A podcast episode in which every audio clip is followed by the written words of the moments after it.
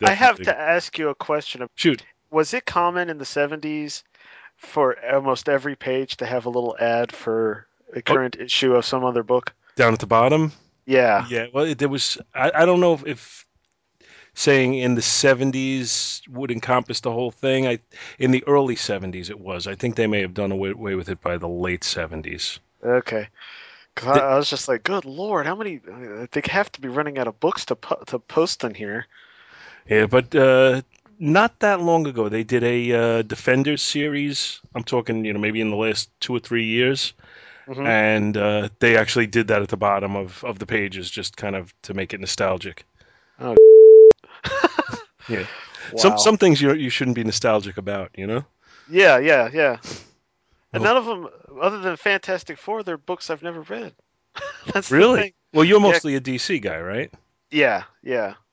I mean, Conan I've heard of, but I've never read it. Fear, never heard of. Although I have heard of Morbius before. Yeah, uh, Fear. Uh, Fear was Fear started as a uh, you know an anthology horror title, and then they put.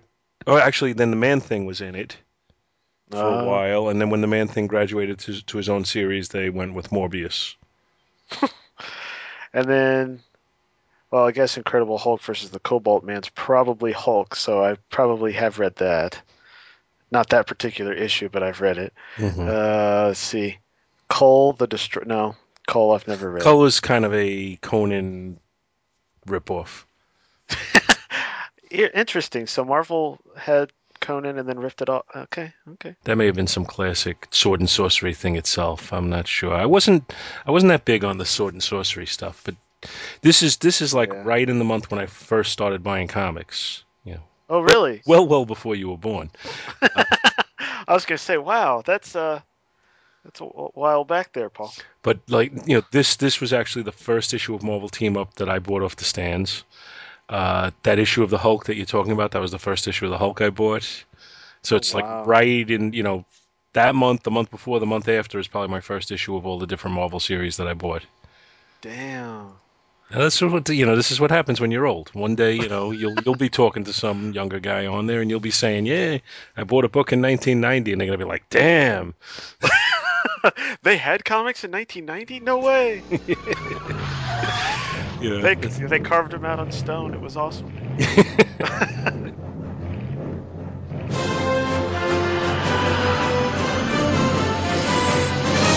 Back to the bin.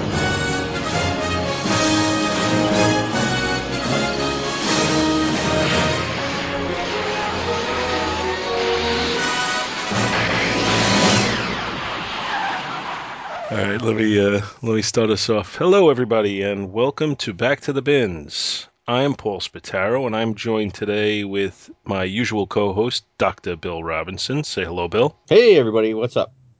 Doctor Bill in the house. And today, as a special guest, we have Mister Charlie Nehemiah. Charlie, hey, welcome. Hey, aboard. How you doing? Oh, thank you. Hello. Now, anybody who's unfamiliar with Charlie, Charlie does the Superman and the Bronze Age show. Yes, which most of you won't probably have heard of. But hey, how's it going? Oh, and that's with uh, J. David Weeder, another friend of the show. Yes, yes, yes, yes. Although yes. you guys, you guys both do it, but you don't actually do it together. Most of the time, yes. Uh, he, I do the main portion where I talk about the actual Superman comics, and then. Well, although he talks about him too. Uh, and then he comes on and does the quote-unquote backup feature where he – last year he talked about like Superboy and the Legion. Before that he talked about Superboy, and now he's talking about D C Comics Presents, which is the team-up title. Right, right. Yeah, some, there's some good issues in there too. So that that's you know that's a lot of fun stuff. I, I know uh, you know when you when you first started in the early episodes, you would you were doing them sequentially early, and now you're just kind of jumping around, right? Yeah, yeah. It got to a point where I just was like, you know what, this is it's just a little too tedious for me. So, and when I was, especially when I had to cut back to two times a month, it was uh, just it was going to be too tedious and the, go forever. So I decided, you know what, I'm just going to do what I want to do with it, and I jump around. It's fun. Yeah, I, I think, well, I mean, that's the nature of this show. We jump all over, all around, and uh, it is fun because you get to pick whatever you feel like covering pretty much, which is... Pretty much, yeah. And uh, now you're doing the, that the Starman show too, right? With yes, also with J. David Weeder, and that's also is that I'm trying to remember now who the third guy. John Wilson. John Wilson. Yes, I'm yes. sorry. Apologies to John.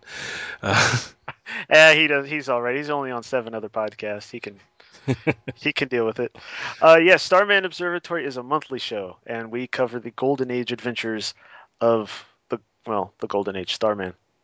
That would make sense. Yeah. Now, is is uh, Charlie's Geekcast a officially a thing of the past, or is that a possible uh, return? It's. Um, I'm not going to say never, but as of right now, it's kind of a thing of the past. I had been planning on maybe doing some specials, but nowadays there's this whole baby thing coming up, so I don't really have time for trying to do anything special with that right now. Yeah, I was gonna, I was gonna, I was gonna get to that for in a moment. Oh, I yes. wanted to pass on my congratulations to you and Angie. Oh, thank you. And uh, yeah, it's very, very exciting time. I'm t- yes, you know, having having lived through that myself. uh, Not only, not only having children of my own, but one time being a child of somebody's. Uh, but it, How about it, that? Yeah, you know, I've seen the uh, the sonogram pictures and stuff, and it's, you know, you guys are excited, and rightfully so. And the only advice I can give you is enjoy every minute of it. Oh, I'm trying. Yeah, this is our first. You probably won't see near as much stuff when we have the second one, but um, if we have a second one, but yeah, it's fun. That's yeah, hilarious. Like I said, that's the only advice I can give you, is because you, I guarantee you there will come a point when this baby is, I don't even know what which point, whether it's eight years old or ten years old or whatever, and you're looking at pictures and you're going to sit there and say, I can't believe that time went by that fast. Oh, so yeah. that's, you know, that's, that's the only advice I give people, is make sure you savor every minute of it, and don't, you know, don't, don't get so anxious to rush them along and, uh, and, and, you know, get past the early stages. Enjoy every one of them, because they're, they're all special in their own way. Oh, huh, okay. Yes, I will do my best.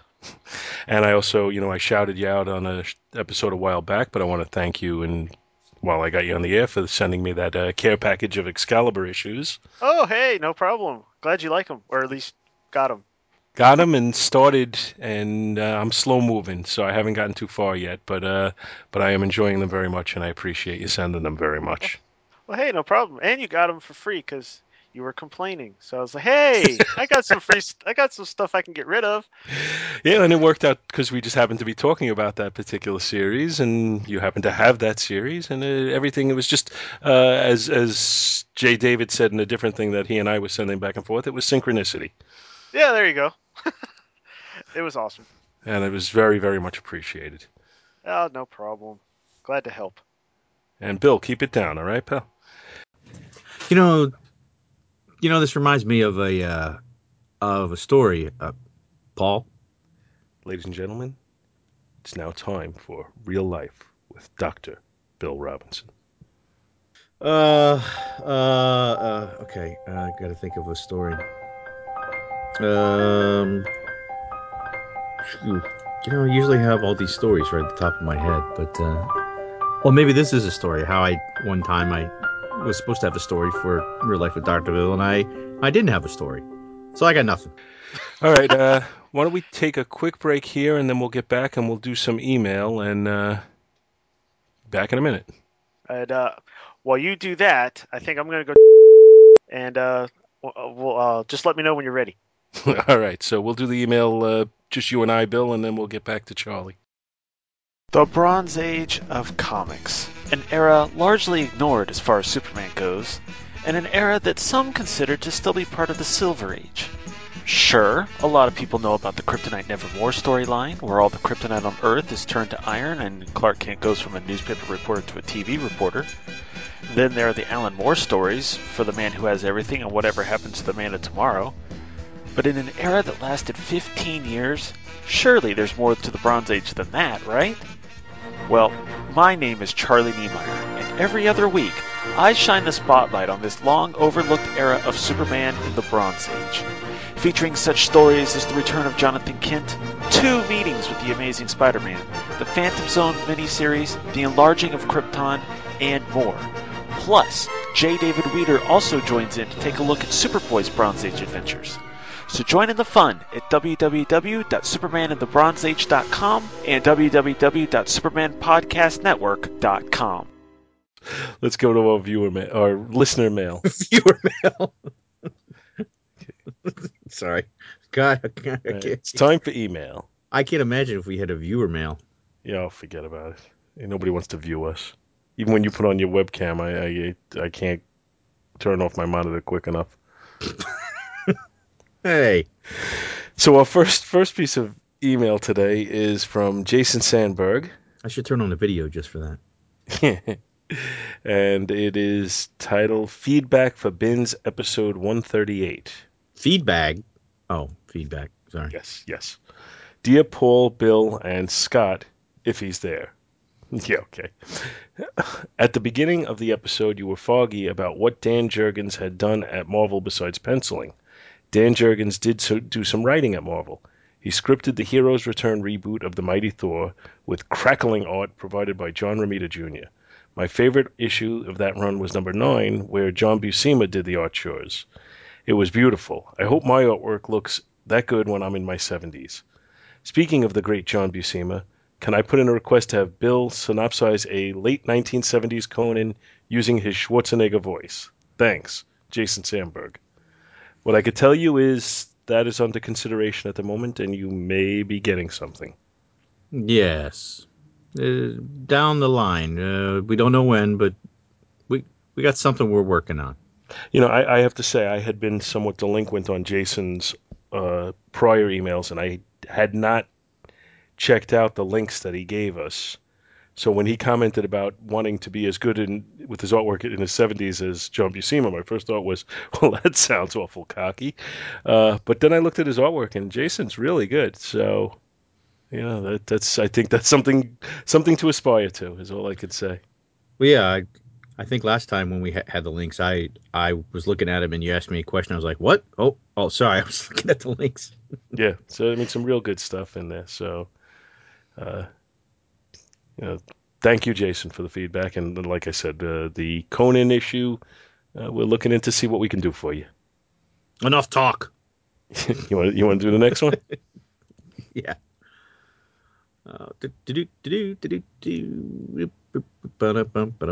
It's from Mister Russell Bragg. Subject, Back to the Bins one thirty-nine, the Comic Geek Speak crossover, which unfortunately I wasn't there for. We did have a quick appearance by the Bill L M D in that episode. Yeah, I got to watch that guy. He's uh, he's getting kind of uppity. I'm getting a little concerned about him. But anyway...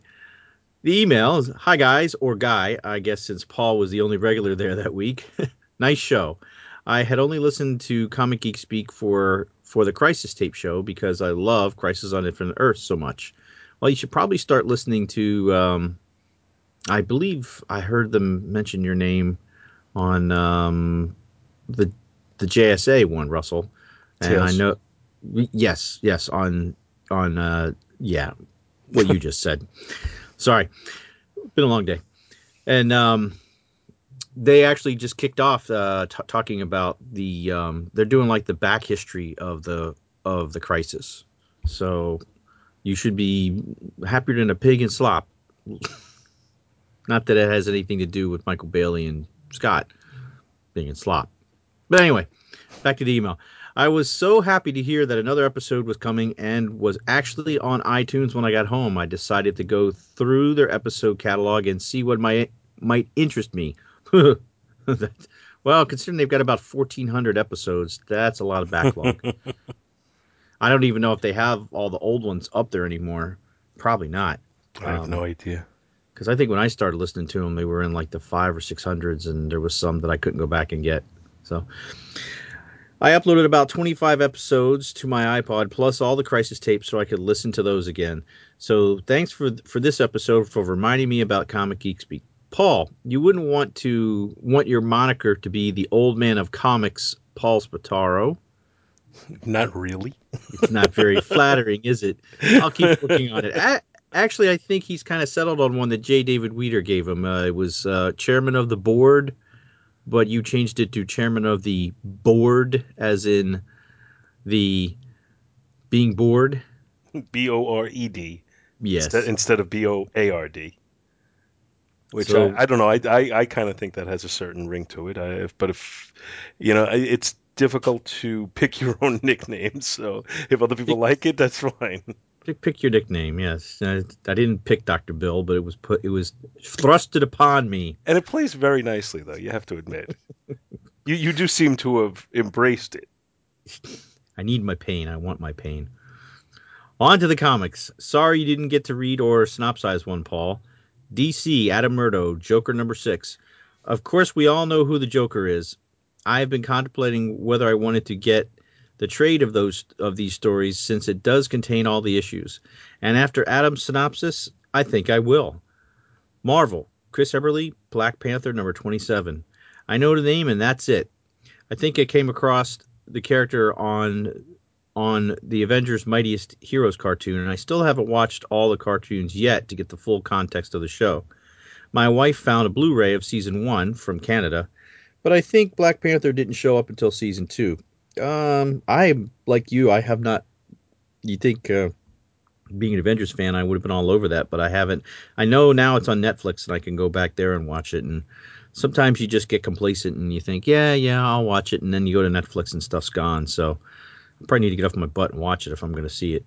Have you seen any of those, Paul? Yeah, I've seen quite a few of them. I don't have a clear distinction in my mind as to when uh, season one ended and season two began, but I thought the Black Panther appeared before the end of season one. Uh, I just, I, like we talked about in the in that episode, I, I find the Black Panther to be a uh, fascinating character. I think he's re- he's real interesting to read. So. Uh, I would say uh, I would recommend following up on that if you have any interest in it. Mm-hmm. Uh, where was I? But I did like the show from the episodes I got to see when they originally aired, and I can't wait to watch the whole series. Although the, the comic chosen did not convert me to start reading more Black Panther, I did enjoy listening to the synopsis and the discussion that followed. Better in, better in for now. Once again, thank you for keeping me entertained at work on Saturdays. It helps the time f- for my last day of uh, it helps the time for my last day of my work week fly. As always, I remain your humble listener, Russell Bragg. Blah, blah, blah. Russell Bragg, Clarksburg, West Virginia. Whew. Sorry, I, I, I, you know, I seem to just really, uh, really uh, butcher one email a night when we do this. Well. That was your first, so now you're... So all the rest are going to be perfect. Now you're eat. really under pressure. But we That's seem, right. We seem to have a pattern going here. I did a Jason Sandberg, you did a Russell. Oh, yeah. Now I'm going to do another Jason Sandberg. Uh, and this one is titled... Where is it titled? Feedback on episode one thirty-nine. Dear Mister Spataro, Mister Robinson, and Scott. Scott. While you often have great guests on Back to the Bins, episode number one thirty-nine with Adam and Chris from C G S was something special. This really was a crossover event, and not even a rough phone connection could spoil the party. I dig the Comic Geek, Geek Speak crew, and I hope this becomes a tradition akin to the J L A and the J S A teaming up a few times each year. I'm going to interrupt the letter to say I agree. I really enjoy their show. Uh, I like those guys, and I enjoyed having a chance to talk to them. So I agree, and I'd like to do it. I, I try to use the absence of my fellow hosts when it when they happen to give myself a chance to talk to people who I like in the in the podcasting business, and mm-hmm. uh, certainly those guys were, were uh, one of the, the groups that I really did enjoy. All right, well, back to oh, go ahead. Well, no, I I just wanted to say that, you know, we do rib on you and, you know, say, oh, yeah, yeah, producer Paul. But you do keep the show going. And, you know, I always can't make it and Scott always can't make it. So, I mean, it's good that you're you're finding other people that that that can fill the gap and to keep the show going so that it doesn't fall by the wayside. So I just want to say thank you. That's a rare moment of uh, start ribbing me later, but uh, thank you. I appreciate it. And this may or may not be the life model decoy. Yeah. Who's got a gun to your head? Yes.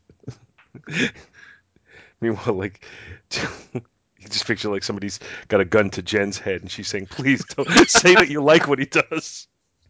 All right. there's the L M D with a note saying read read this so she gets it.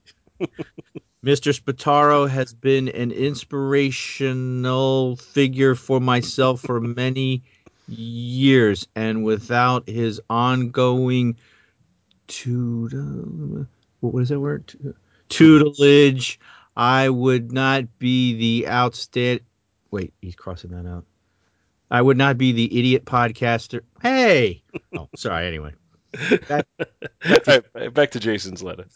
In keeping with the spirit of the crossover, I suggest the next time you gentlemen each pick from your favorite back issues of Marvel two in one, Marvel Team Up, D C Comics Presents, and D C's Brave and the Bold. Make the team up vibe exponential. That's not a bad idea. I like that. Yeah. That could be fun.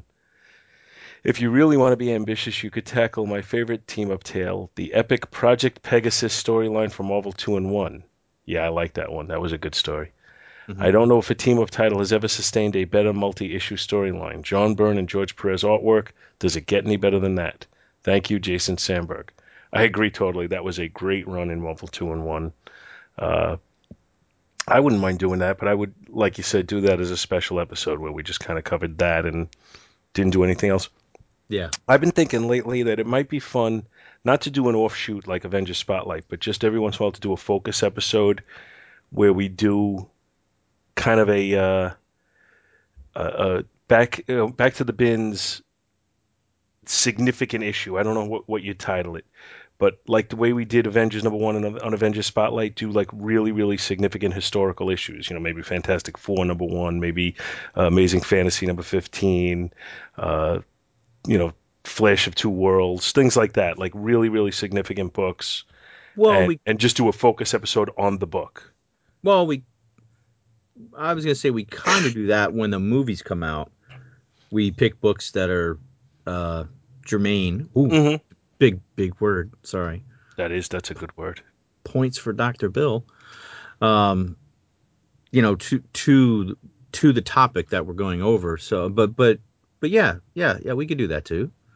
I, I don't know. It's it's just an idea, you know. Just to one, you know, I think it's something we do specifically when we know it's me, you, and Squall, and. uh And, and and like I said, pick a really significant issue. So we're right now. The problem now, is we don't know when Scoot is going to be around. and, and and we do have kind of some projects in the work for uh, when when we do have Scott here.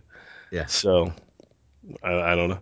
He does like when we when we say his name with a Spanish uh, a Scottish accent. Spanish. I don't think that I don't think that accent sounds like you think. I don't think that accent means what you think it does. All right. So now, having read a two Jason Sandberg letters, your one Russell Bragg letter behind me. So why don't you get on to the next one? All right. Here we go. No mistakes. No mistakes. All right. Oh, and I flubbed it right out of the gate. No, just kidding. All right, from Russell ba- Bragg again. No, no. Mm, testing. La, la, la, la. Mm, okay. Back to the bins, one forty. Nick Fury and, ugh, Apollo Smile. I liked t- that title for the episode. Hello, fellows. Welcome back, Doctor Bill. Assuming you are there this week. Yes, I am. I learned that I cannot eat a sandwich while listening to your show. You guys had me laughing so much that I almost choked. I couldn't breathe and I couldn't see from all the tears of laughter. Of laughter. Just to be clear, I don't want you to stop being funny. I'm just going to remember not to eat anything when I'm listening from now on. Which, I don't know, uh, I think I told you, I don't know if I told uh, uh, Scott and Chris this on a show, if I told... Anyway, I was listening to the Christmas episode, one that they were talking about Rudolph, and I was trying to shave, and I started laughing while I was shaving.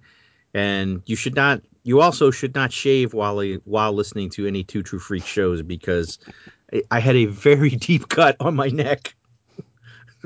So, no eating, no shaving, maybe no driving, no no no performing surgery while while while you're listening. How how about you, Paul? Have you done anything that you're like, oh, man, I, I can't do this, you know, like operating heavy machinery? I, I, I don't remember which one it was, but there was an episode where I started laughing so much and I was in my car and I needed to pull off the road. I had to pull off to the side of the road because I was laughing so hard I was crying, and, and I was going to, you know, if I didn't get off, I was going to crash. So I, I just, the next exit, I got off the parkway and I sat down. I re- caught my, got my composure, and then I started driving again. Uh. I enjoy, I enjoyed your new segment, Doctor Bill's Cat Talk. Doctor Bill, you have my sympathy. Cur- uh, you have my sympathy concerning Alvin. My wife and I are currently dealing with a cat that needs constant care. We have to give Angel a vitamin liquid twice a day and a quarter of a pill every other day to fight infection. We discovered last summer that he had a urinary tract infection. It has cleared up, but we have to go through all of this for further prevention. Mm. Angel's about sixteen years old, and you can tell he is stiff in the joints except when it's time to eat, and then he is as, as youthful as a kitten running downstairs to be first in the food bowl line. Unless, of course, he's owned by Paul Spataro. And then we have our Doctor Kevorkian pet moment. would, would that be you? Uh, just saying. I don't know. I don't, you know, just think about it. Well, Alvin's doing good, and I'm glad that Angel's doing good, too. sixteen, man, that's old for a cat. Whew. That's old for that's, a person. That's four times wow, that that's four four times older than Alvin. But Alvin is actually young for, you know, to be going through all these issues. Well, yeah, I I, I guess. I mean, he's he's still doing fine. We're still going back and forth with what we're going to feed him and uh, and such, but he's doing good. Uh, back to the letter. Linda Carter was indeed on the very first Battle of the Network Stars. That was her only appearance. Mm. All I can say, for anybody who's looking for anything, Bobby Joe and the Outlaw. Go on. I think I remember that. Oh, that's a movie, isn't it? Yes, it is. Yeah. Oh, well, that's all we'll say.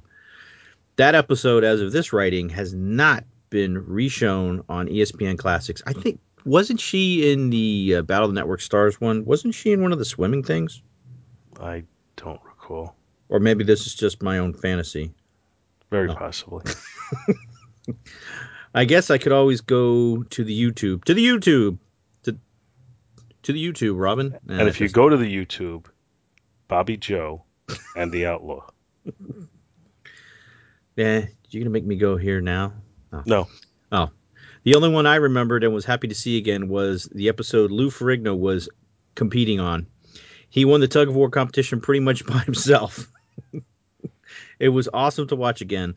On to the comics. Paul, I can't think of anything better than Producer Paul. How about that? Yeah. How that? No? no? Well, that's all right. It's not bad. It's just, you know, it's kind of obvious. Well, maybe obvious is what the people want. I think chairman of the board. I'm going with that. Chairman of the producers. Nah, that doesn't. Marvel, Strange Tales one fifty-nine. It was a neat but odd issue. It was odd seeing Nick Fury shirtless and the Purple Man, or who else was uh, do we Nightcrawler mm-hmm. that Gabe Jones was.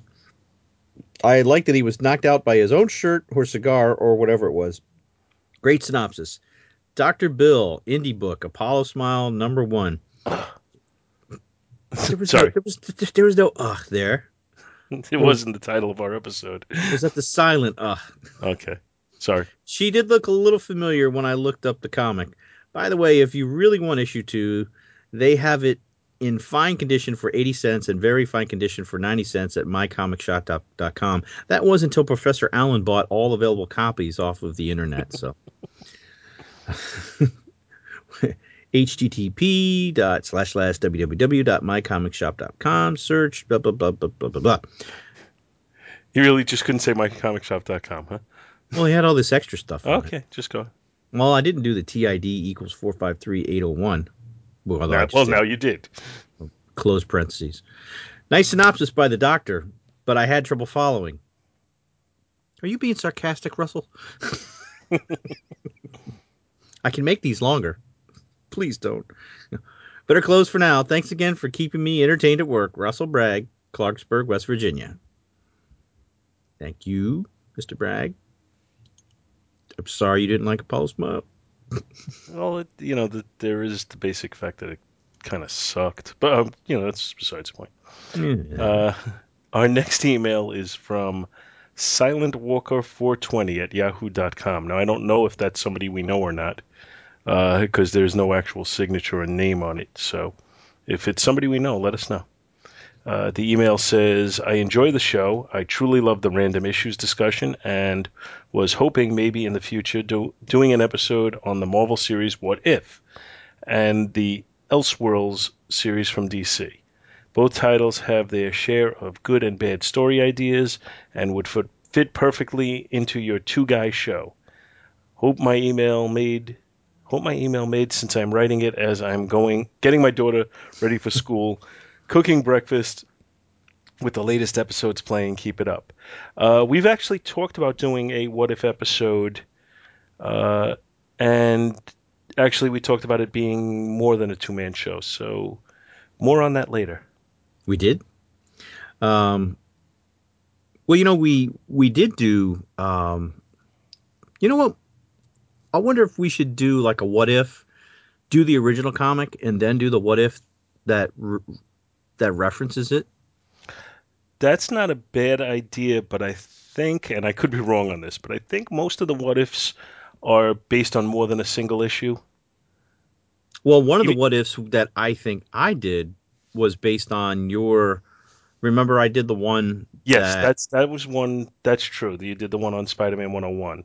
Mm-hmm. Uh, but I think most of them are like, you know, Civil War. What what if this happened in the Civil War? Or what if this happened in Annihilation? Or, you know, even like the what if Spider-Man joined the Fantastic Four, which is just a divergence from Spider-Man number one. But then the ripples from that kind of go way beyond it. Mm-hmm.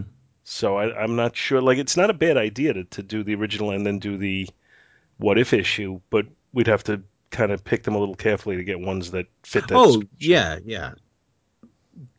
Definitely. Yeah, we couldn't just, you know, it'd be a long show. So, yeah, yeah, we could do that. Uh, in fact, when, just recently when I was trying to pick out a D C, uh, one of the things I was looking, because I had seen this e- this email and I was trying to look at doing um, a Superman one, but I just did not have the time to try to synopsize. Because a lot of those Elseworlds books are huge. Yeah, most of those are like the uh, high format ones with, you know, seventy, eighty pages kind of thing. Yeah. They're, and then, they're not your typical twenty-page comic. Which a lot of the what-ifs are. They're, you know, they're just, they're basic comic size. But, uh, so, yes, we're definitely looking at doing that in the future. And uh, we're, oh, okay. Uh, next email is, oh, and tell us who you are, Mister Silent Walker, four two zero at yahoo dot com. It's like he's out there hunting the undead or something. Maybe he is one of the undead with a phone. That's why he's a silent walker. Wouldn't he be moaning walker? Mm. Uh, but then he wouldn't stand out. He's unique because he's the silent walker. Well, I'd say he's unique because he's using the, he's a zombie using the cell phone, making breakfast. And listening to podcasts. Yeah. So maybe he's not a walker after all. It's a little oh. bit more, it's more sedentary. Yeah. Uh, and this next email is from Mister Jose A. Rivera, and it is entitled Back to the Bins one forty, also known as I Blame Bill. Don't we all? Hey, guys. So it's been a while since I've written in an email into you guys, but I've been getting back into the show, listening for the past few episodes, starting with the one, uh, starting with the one with the Huckleberry Hound comic. And and it's still the same fun show I remember. Bill brought up a comic called Apollo Smile. Good God, man. I haven't heard that name since I was a kid. It make me feel old. Back in the nineties, I guess I do feel old, I would watch comic shows on public access as they were some of the few places that did comic uh, review shows. Apollo Smile used to be on these shows all the time. Sometimes they would do interviews with her, uh, so I got to know her face and her work pretty well from those episodes. No matter which show interviewed here, uh, no matter which show interviewed here, they They always, and I mean always, shows her, showed her singing her song, Itchy Trigger Finger, which has been stuck in my head since I was fourteen and is now stuck in my head as it was playing in, this, in the background. So thanks for that Vietnam-esque flashback, Bill. First off, I would just like to stop at this point and say that I do not I do not edit the Back to the Binge shows. I edit the Avengers Spotlight shows. Any any any future Vietnam flashbacks, you can attribute that to Mister Spataro. Any flashbacks caused by an Avengers Spotlight show can be attributed to Doctor Bill. Uh, and and but let's let's look at the division of labor here for just a moment. How many Avengers Spotlight shows have been aired to this point? Uh, there's the original one we did with Scott. One, one and a half, one point seven one and five, a half, and, and I'm working the email on episode two, which I edited. Oh yeah, yeah, yeah. Okay, all right. Yeah, so I've done seventy-five percent of the work on Avengers Spotlight. If you actually edit the show that you're telling me right now, as we record this, that you're going to edit, which would be aired before this is aired. But you no, have but, not yet edited. No, because we've done we, we've done four shows, and I've edited and I've edited three. No, because we had email show. We had yeah, we I had did the one, email show. One point five. Oh wait. Oh yeah, you're right.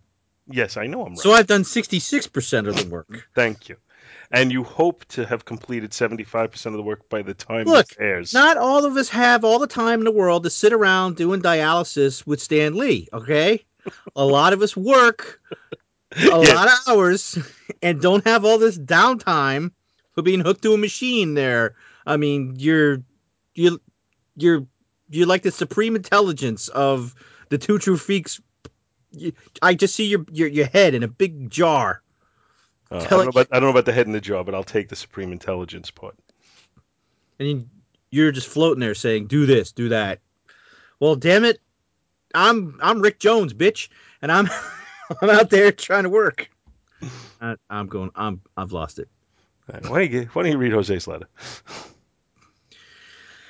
And like Bill said in the episode, she hosted the Anime Week on the Sci-Fi Channel. Man, I remember that. Yeah, I think I mentioned that like twice in, in the episode. I, I got a little repetitive, but you know, it's what I do. Listening to the description of the issue, yeah, this thing sucks a bag of bleeps. Mm-hmm. But credit to her, she tried her best to get herself out there.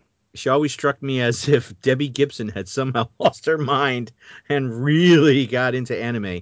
Look at the woman. She kind of looks like Gibson. Ah, yes, yeah, yep. As soon as he said that, because in the back of my head, I was thinking, man, she does look like somebody, and I just couldn't picture it. But yeah, she does look like a crazy Debbie Gibson, which, you know, might not be a bad thing, depending.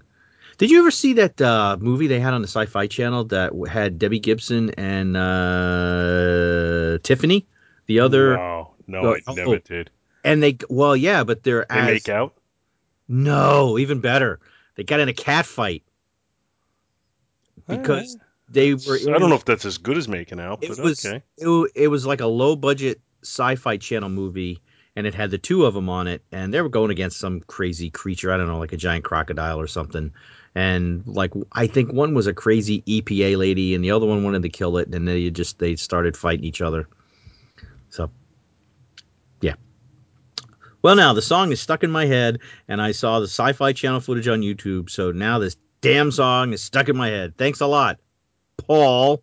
Although it says Bill in the email. But I I will fess up that it is my fault. But let's go with the division of blame on this. I would not have put an Apollo, a, a, what's her name, song if you hadn't chose that stupid book. So you still have to take some of the blame. Does Does that mean I still have to read the last two lines of the email? Mm-hmm. But I don't want to. It doesn't matter what you want. Either you read it, or we'll get a, a replacement. We'll, I'll bring that L M D in here in a heartbeat.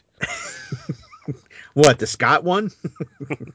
No, he likes D-Man too much. I'd bring in the Bill L M D. As for Paul, you're cool. Yeah, thank you, Jose. You're cool too. Get a room. Love the love the show, guys, and keep up the good work. Jose A. Rivera. Thank you very much, Jose. Thank you. And our last email is from Bobby Coakley. And it's titled Professor X and Bruce Lee. Dear Paul and Bill, in your February eighth episode, you mentioned a parable about the open hand and the closed fist, and whether it involved Professor Charles Xavier or Bruce Lee. Because I often mix those two up. In X-Force Volume one, Number nineteen, Sam Guthrie, a k a. Cannonball, and Xavier discuss the matter. Sam shows that the closed fist can protect, using a field mouse as an example. Sam also says the open hand can hurt, but Xavier grabs him by the wrist before Sam can actually hit him. Xavier decides he can let X-Force go their own way. Also, X-Force member Feral kills and eats the mouse. I don't, kind of, kind of I don't know if she really did that. Kind of destroys the whole parable, doesn't it?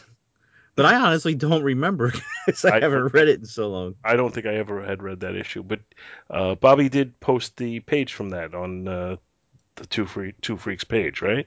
Uh, no. Was it on. Bobby or somebody else that did it? No, that was someone, that was another person that I shouted out on Facebook, and I thought I did it on one of the older shows. So I'm double checking now.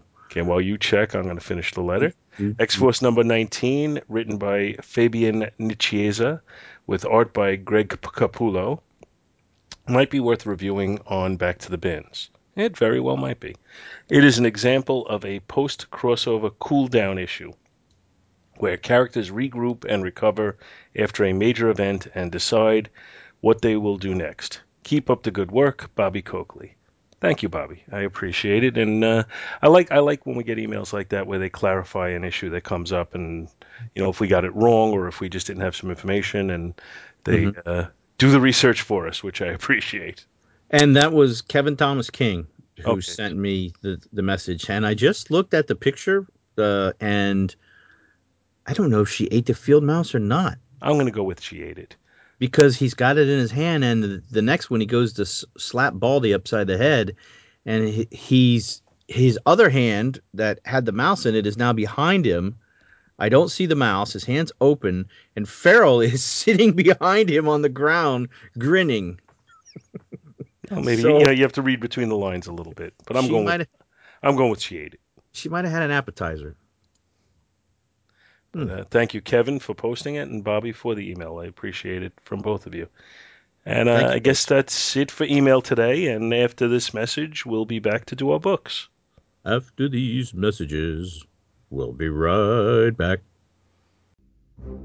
Gathered together from the far reaches of the internet are assembled a network of podcasts dedicated to the first and greatest superhero, Superman.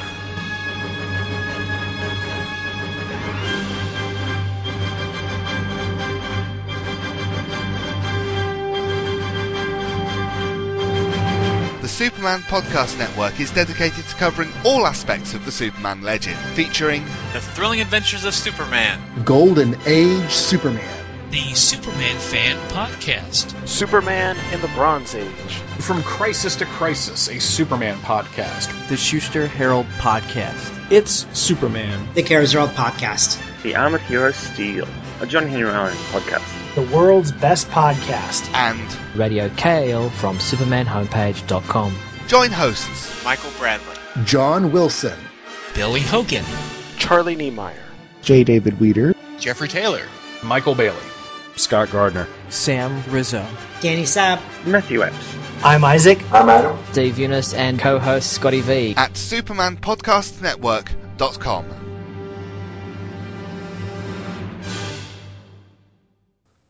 La la la. Ow. Sorry. That's getting into the episode. All right. Okay. And we're back. Hey, guys, just so you know, I'm having some problems with the internet, so I might be in and out on this a little bit. All right. Don't worry about it. We'll we'll work we'll work around that. Hopefully you'll stay in with no problem. Okay, cool. Uh, today, uh, Bill, did you do a book? Yeah, I only had a chance to read half of it. Yeah, yeah, that's good. Uh, so I, I have Jeez. a Marvel book. Charlie, you got a book, right? I do. I have the indie book this time. All right, because so I guess somebody forgot their D C. Uh, Typical. Yeah, what are you going to do? Uh, uh, I'll go first with the Marvel. Uh, I picked Marvel Team Up number eighteen, which featured the Human Torch and the Hulk, which was a deviation from the norm of the time when this series started, it started actually with Spider-Man and the Human Torch for the first three issues. Uh, I've never seen any confirmation of it, but I've heard that their original plan was this was going to be a Spider-Man slash Human Torch team-up series, and that was it. Uh, that there weren't going to be other characters necessarily. Uh, and then with issue four, they decided to make it a Spider-Man team-up book, and it was uh, issue four was Spider-Man and the X-Men. Uh, and then with issue eighteen, it was the first issue that did not feature Spider-Man, and it was the Human Torch and the Hulk. And for a while, the Human Torch would take a team up maybe every eight to ten issues or so, and, and the rest were Spider-Man. This oh, series, cool. I'm sorry? I said, oh, that's cool. Yeah, this this was actually a fun series. This was, uh, you know, as you and I were talking before we really got started here, uh, this was the first issue of Marvel Team Up that I picked up off the newsstand as a very young collector. And uh, for for a lot of the reasons that a lot of people are telling me nowadays, it's just, you know, as a kid, the team up books or the team books are more fun because you feel like you get more bang for your dollar, which at this time it was for your twenty cents. Wow.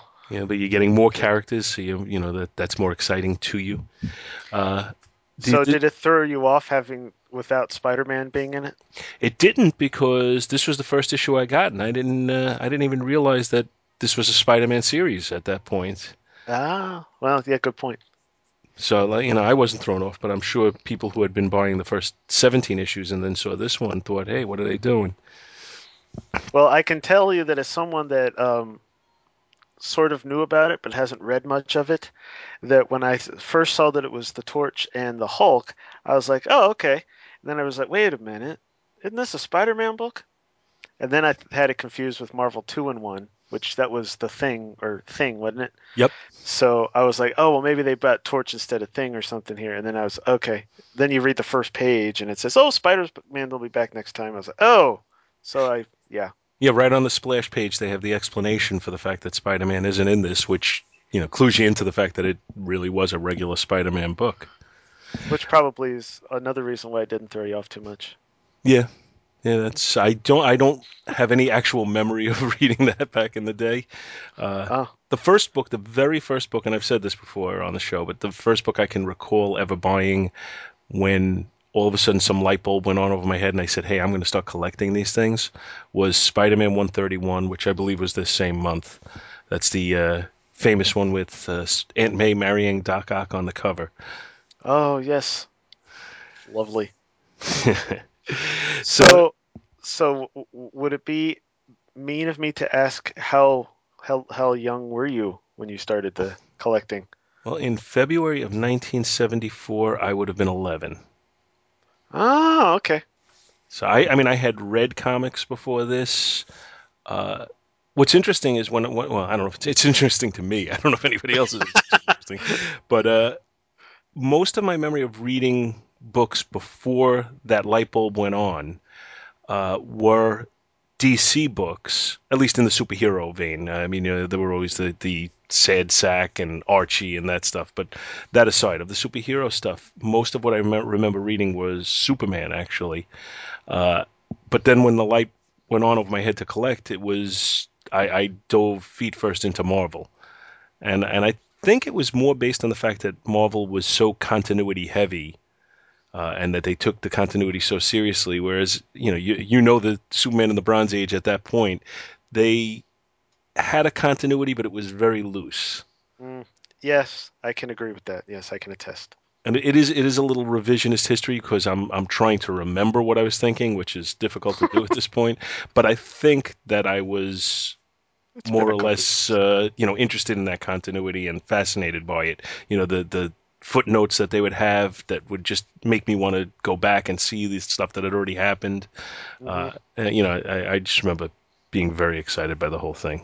As Plus said, the little ad blurbs at the bottom of each page. which is which something that they don't do earlier. anymore, and I can't, I, I don't blame them for not doing that. No, no, no. It's It actually reminds me of those little pop-up things that come on on T V shows. Yeah, You're yeah. In the middle of watching a movie. Tune in tomorrow night for the, you know, the auditions for The Voice. And it's like, no, I don't want to do that. I'm watching football. Shut up. Yeah, I also don't want to see your ad while I'm watching football. Yeah, exactly. I can't see the play because I got, uh, I don't know, Carson Daly's head popping up right in the, yeah. Yeah, that, anyway. And they have the, you know, the opaque uh, symbol for the network on the T V. It, it's all very annoying. Yes, actually, that's the only thing that's missing. There's no big Marvel logo on each page. Maybe if you got the uh, if you got a digital copy through Marvel uh, Unlimited, maybe it would happen yeah. then. They have the little A R things and stuff. Yeah, good stuff. So uh, this was, again, February nineteen seventy-four. The cover price was twenty cents. The cover is by Gil Kane and inked by Frank Giacoia. Uh, I really like this cover. The torch is front and center, although he's facing away from the reader. Uh, he's airborne and pelting the Hulk with fireballs.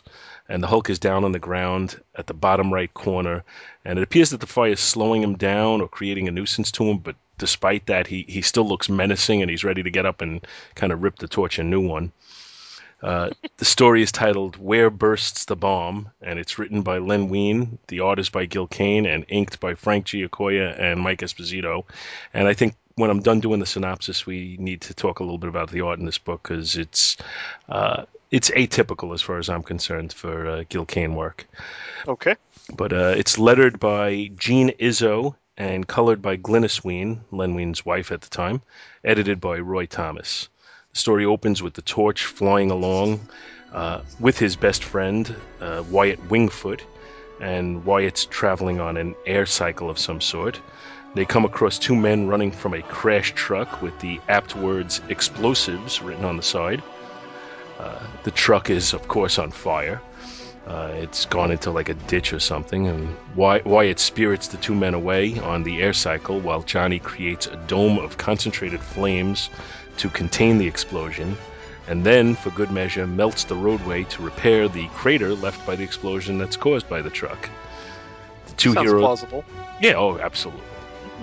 And, you know, as as I'm driving along on the uh, Long Island Expressway, I often see the trucks next to me with the word explosives written on the side. Well, it's New York. Uh, I don't know.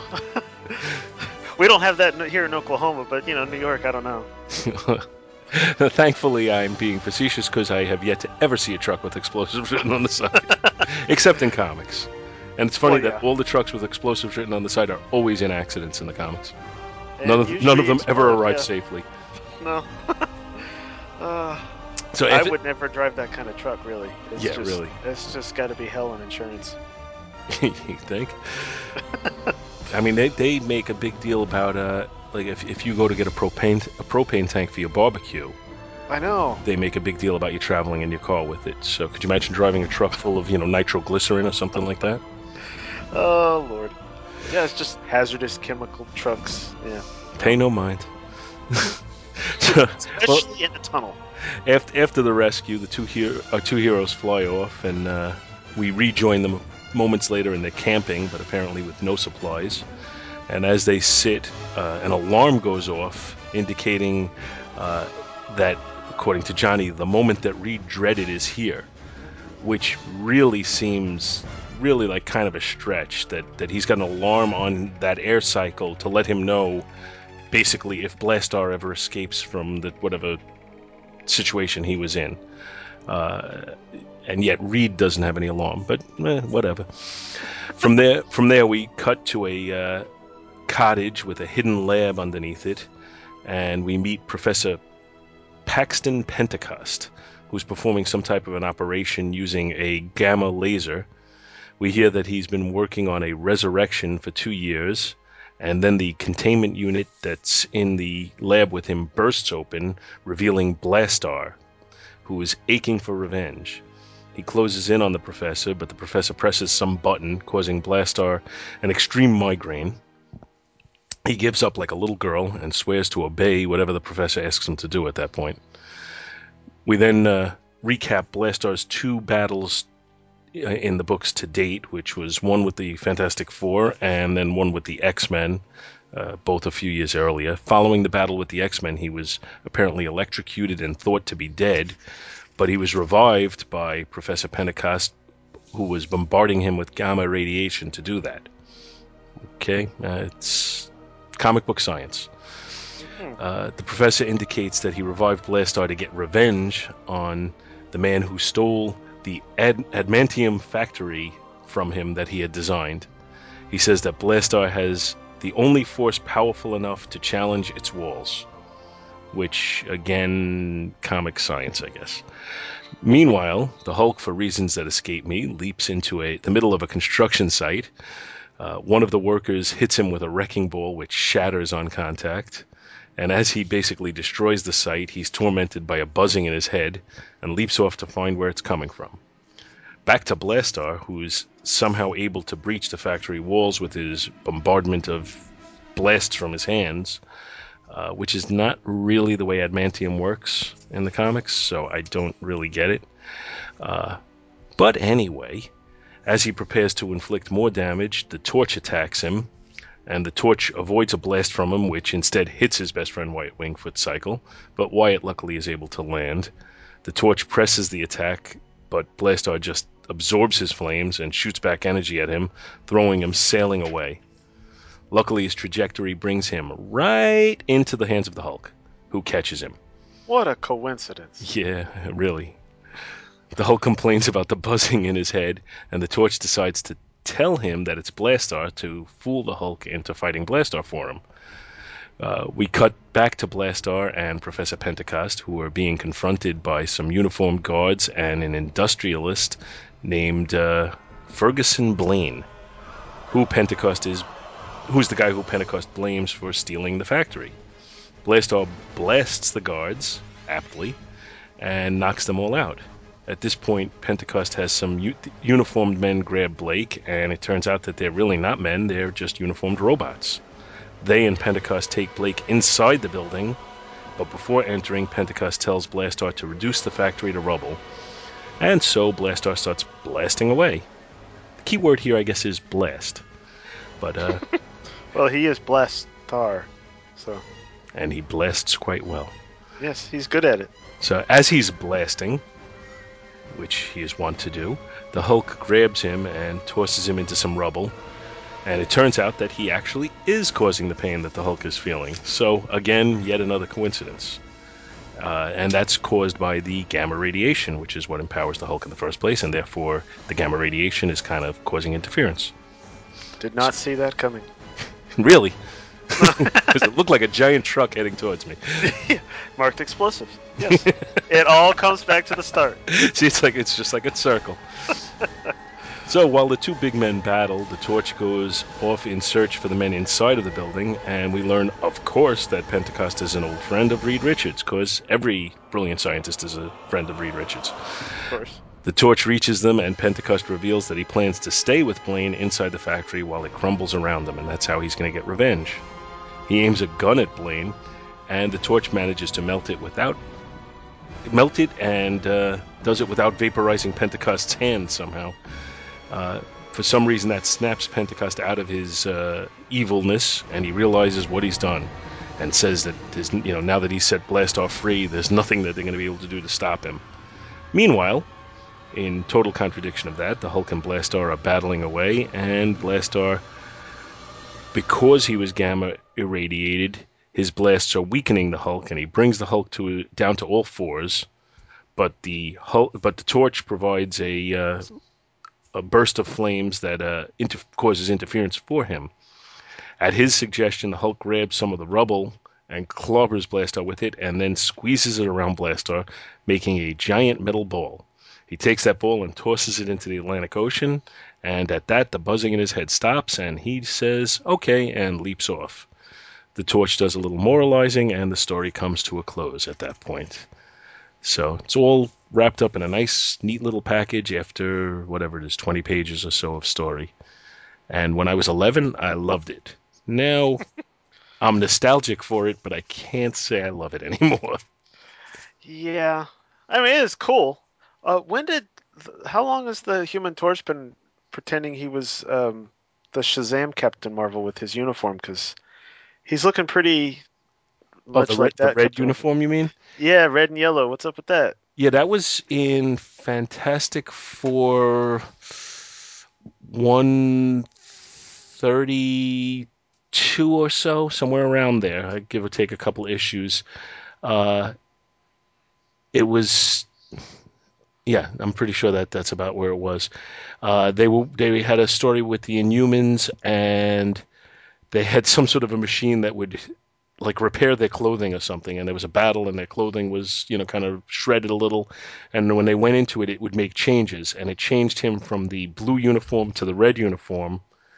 And the theory was that he loved the stories of the old original Human Torch, and that he was basically copying that outfit.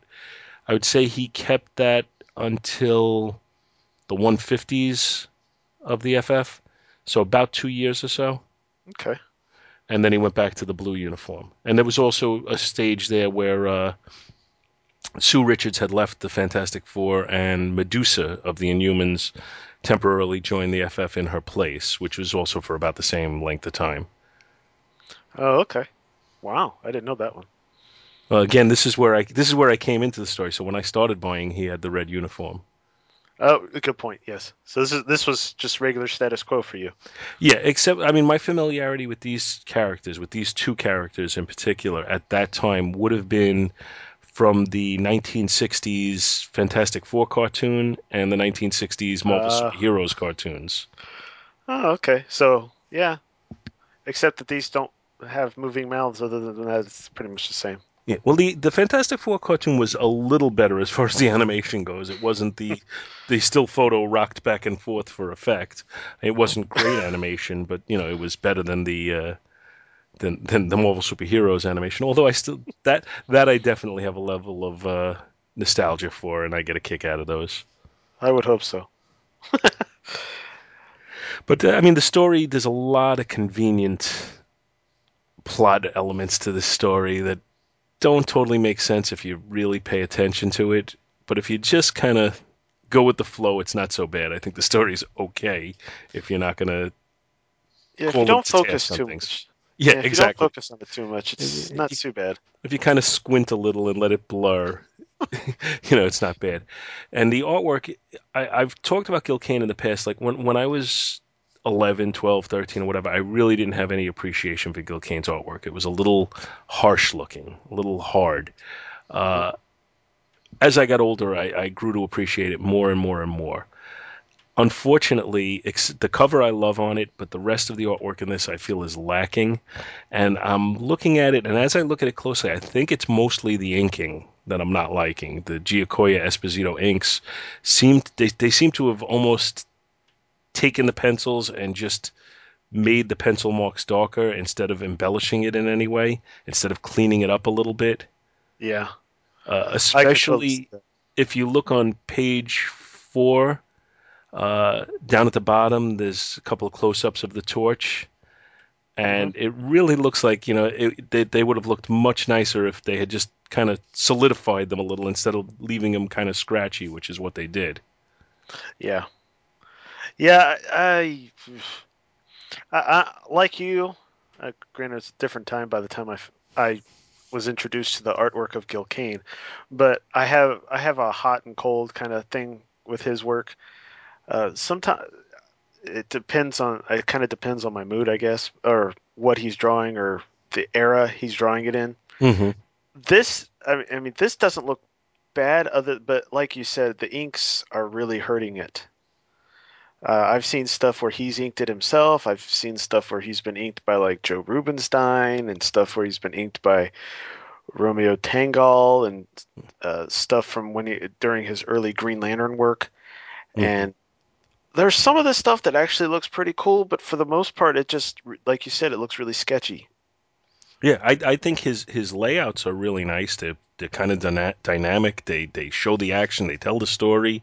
And if you if you look at the pencils, if you kind of it's again, it's almost the same thing. If you squint a little, uh, mm-hmm. and, and and you and you just kind of look at the pencils and, and try to imagine it if it was just cleaned up a little bit more, I think this could be really top notch art. Mm-hmm. But unfortunately, they just kind of, I think they got lazy with it, or they were rushing. The fact that there's two inkers makes me think maybe they were rushing to get the, to the deadline or something. Yeah, that's what I was kind of thinking. And it, unfortunately, it kind of looks like it. Yeah. It, it, it, it, a lot of it, it kind of has that kind of sketchy uh, Joe Kubert kind of look to it, some of it, too. A little bit, but when when, when it's in the Joe Kubert work, the sketchiness seems to have more of a purpose. Mm-hmm. Whereas, like I said, this this almost looks like he, he left the sketchiness almost with the thought that they're going to clean this up in, in inking. Yeah. He, yeah. Like he had to leave the pencils looser so he had time to get through all of it. And then they just didn't embellish, embellish it enough. Yeah, exactly. That That's the way I'm I'm seeing this one. And, uh, you know, like I said, the, the Kane art looks fine to me. It's the mm-hmm. just the final product that lacks a little bit. I do. I like the way he would show characters at different angles than would be normal. Uh, you know, I started with, with saying it on the cover. You know, the, the Human Torch is front and center, but he's not even facing the reader. He's actually facing away from the reader. Yeah. It's it, weird, ain't it? He's really contorted himself there, but yeah. Well, I guess, you know, the, the thought is he's he's just thrown a fireball, and it's kind of his post-throwing motion. And uh, based on the cover, he's thrown with both hands because he just let loose with one with his left hand, and he's got a fireball in his right hand ready to go. Mm-hmm. Uh, From what I've read and stuff and what I've seen, uh, Gil Kane was real, always really good with the anatomy, and he could... He could put people, have them contort in weird ways that you wouldn't normally see, and use angles that you wouldn't normally see at the time. Mm-hmm. But he knew enough about. He was good, really good with the anatomy, so he could make it look believable, like the kind of twisting up that Johnny's doing on the cover. No one else. I mean, Kirby wouldn't draw him looking like that. Um, uh, who else? Romita wouldn't draw him. Look, you know, anyone. D C or Marvel probably wouldn't draw a character looking that way, but Gil Kane not only draws them looking that way, but it looks believable. Yeah. Nothing looks too small. Nothing looks like the angle's weird on it. I mean, everything looks like if you were actually going to, well, I hope you'd be like laying down trying to do this pose, but if you were doing this pose, this is how a person would look. Yeah, I, I agree. And and even, even in the same shot, the Hulk down at the bottom, it's it's an unusual angle and an unusual mm-hmm. position that he's basically like down on the ground, you know, being, like I said, at least annoyed by the fireballs, which you, you wouldn't even think, I mean, you wouldn't even think they would bother him that much, that it, that he would just kind of shrug them off and, and, you know, they wouldn't be sufficient to knock him down. But it's still a pretty dramatic pose for the cover. And like I said, even though he's kind of getting the worst of it at that moment, he, he has a threatening look about him that, you know, this is only at best slowing him down. Yeah, he does not look happy. Who did you say was the inker on the cover? Uh, Frank Giacoia. Okay. It looks different than the inside parts. It's weird. Maybe Esposito it looks, did. It looks more. much, much cleaner. This is what, if if the interior was inked the way the cover is, I think this would be a really good issue art-wise. Mm-hmm. Yeah, it's weird. It's almost like they had like a lot of time to do the cover, and then it was like, oh, crap, we've got like three days to do the rest of the issue. Yeah. I don't know what happened. It's weird.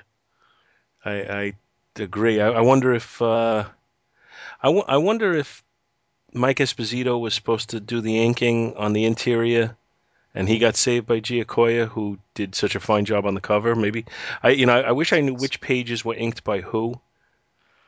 I'm almost wondering, just because of the level of soli- uh, the solidity, uh, I guess would be the word for it. On the uh, backgrounds versus the characters, if Giacoia did the backgrounds and Esposito did the char- the characters or the figures, that's possible. That's I you know I have no idea what kind of what you know what kind of breakdown they would do, but but there yeah. does almost appear to be a difference between the characters and everything else. Because the because I'm doing I'm like you I'm I'm wondering. Who did what where, and looking at it, the characters all look pretty much consistent all the way through. And I know from my own show that Giacoia's got a pretty heavy inking. So, I mean, there might be maybe, what page is this? Uh, page twenty-three looks maybe, nah, I think it just looks like the backgrounds look a lot more solid than yeah. any of the characters do. I would definitely agree with that, and I didn't. I hadn't noticed that until you said it, but yeah, I would agree. Don't quote me on it, though, folks. I'm no expert on this kind of stuff, but yeah. Oh, none of us are experts. We just yeah. uh, we just enjoy trying to figure it out sometimes. It's fun. But uh, overall, uh, just as far as rating this book, I was just I hadn't really thought in advance what I would do. I'm thinking I'm going to give the story, I'm going to say it's an average story. It's not especially good. It's not especially bad. I'd go with a C. Uh, the art on the interior, I really like the pencils. I really don't like the inking. So I probably would have given, I'd probably give the pencils a B, the inking a D. So I'm going to just average that out to a C as well.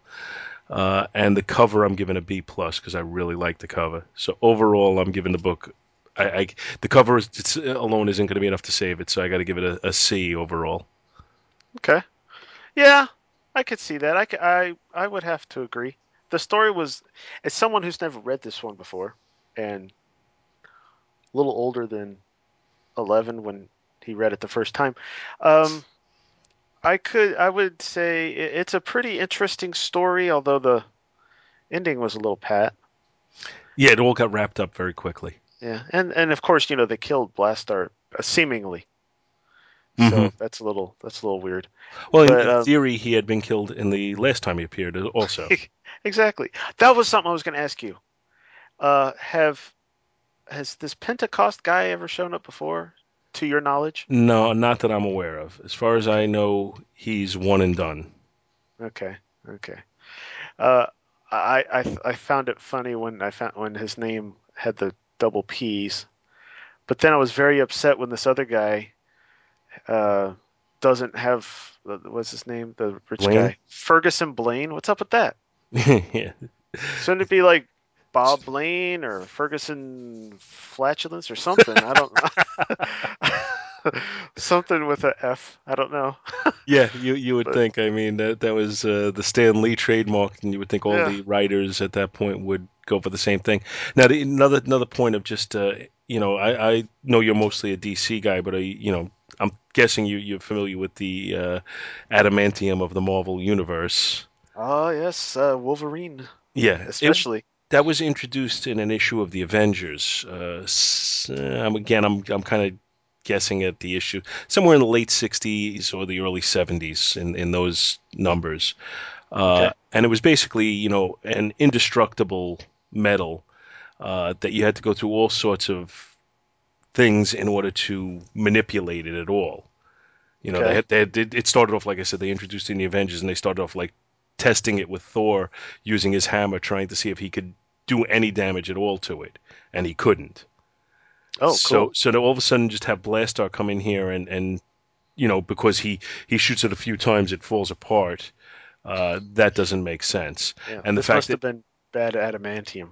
Yeah, even the fact that the Hulk is able to crush it around Blastaar at the end also doesn't make sense. It makes sense from the story point of view of, okay, that's what you could use to contain him, but it doesn't make sense that he would be able to manipulate it that easily.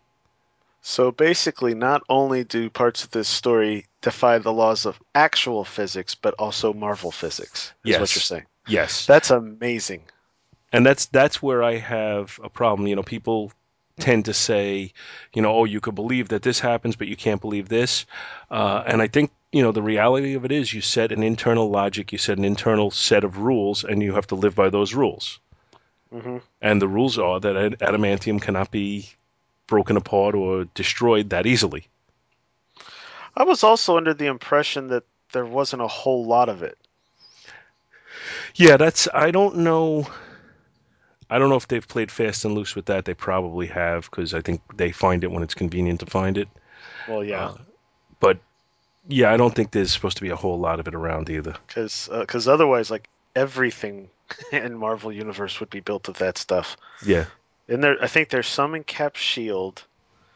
And... Yeah, I think Cap Shield is a combination of adamantium and vibranium. Yeah, that's what I've read. So there's that, and then Wolverine's been bathed in it, but... Other than that, I of course, like like you said, I'm not, I'm a D C guy, so I don't know. Well, uh, there was a point where Sabretooth's skeleton was also laced with it. Uh, I think okay. Lady Deathstrike has some in her. Uh, Ultron at one point was made of adamantium. Oh Lord! So there's tons of it. Yeah, but like I said, when it's convenient. Yeah, yeah, but still, that's like one. You know, each time it's just one being. Parts of the being, well, Ultron's a robot, so maybe his whole body, but the others, it's like just their skeletons and stuff. This is a whole freaking laboratory complex. Yeah. Well, it's, so it's, that's, all, all they say is it's a factory. They don't say what, what it's used to make, what it's used oh, yeah, to point. do anything with. It's just a factory, adamantium factory. And then my favorite part, though, is the fact, like you said, um, what's his name? Johnny Tremaine, I think. Is he? I read that in high school, so I don't remember. But this, the way uh, the, on page twenty-seven, the torch blasts the uh, that gun. Melting the gun without hurting his, his, the doctor's hands, and then the gun doesn't like melt all over his hand. Yeah. meanwhile, fantastic. meanwhile, you know, I'm trying to cook something. If a little butter splatters on me, I cry like a little girl. Oh, so do I, man. I can't. Uh, that hurts. I don't know how. Uh, maybe the doctor's just tough. Yeah, I, I guess know. so. He can handle melted gun on him. Uh. Uh, Bill, yeah. you, Bill, you've been quiet. Do you have any uh, rating for this book? Uh, yeah, I guess it's all right. Uh, nothing, you know, stupendous. Yeah. You have a letter grade for it? D. Wow. Okay. I didn't see that one coming either. Yeah, me neither. Yeah, what are you going to do? And then, of course, the back cover, the only um, uh, the only ad you, and available in this version of the issue, uh, Evil Knievel. Mm-hmm. You can't, yeah, that's awesome.